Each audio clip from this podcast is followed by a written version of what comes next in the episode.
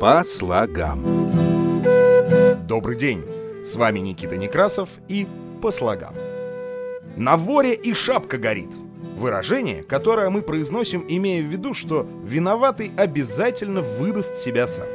Выражение это довольно древнее, но, как ни странно, все толкования сводятся к одной и той же версии возникновения. История. А версия такая. В одном большом и богатом городе Руси кто-то постоянно воровал. Причем страдали от вора все, и торговцы, и покупатели.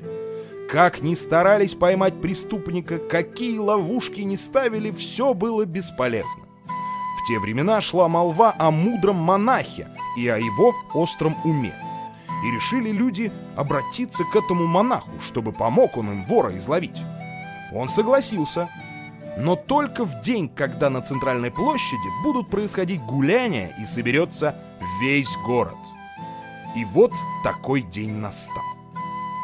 Монах прохаживался среди людей, вглядываясь в их лица, и вдруг как закричит «Православные! Посмотрите, а на воре-то шапка горит!» Несколько человек сразу скинули свои шапки с головы и тут же были схвачены.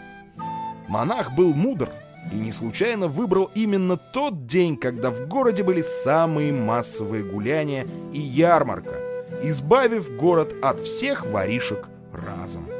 Народу же очень полюбилась эта фраза, которую выкрикнул монах. Таким образом, она и дошла до нас. Кстати говоря, такая пословица существует и в украинском, и польском этносах.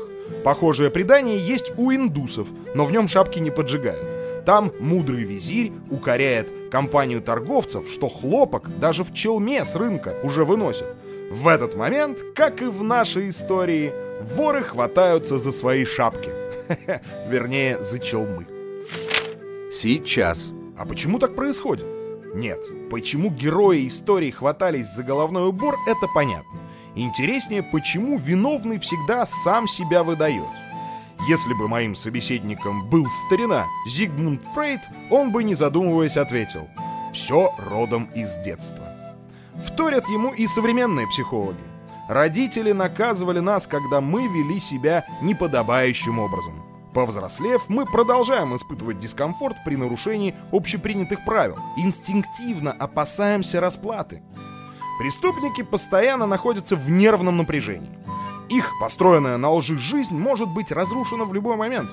Из-за страха виновные совершают много лишних действий, путаются в показаниях, допускают глупые оплошности. И тем самым скрытое выходит наружу.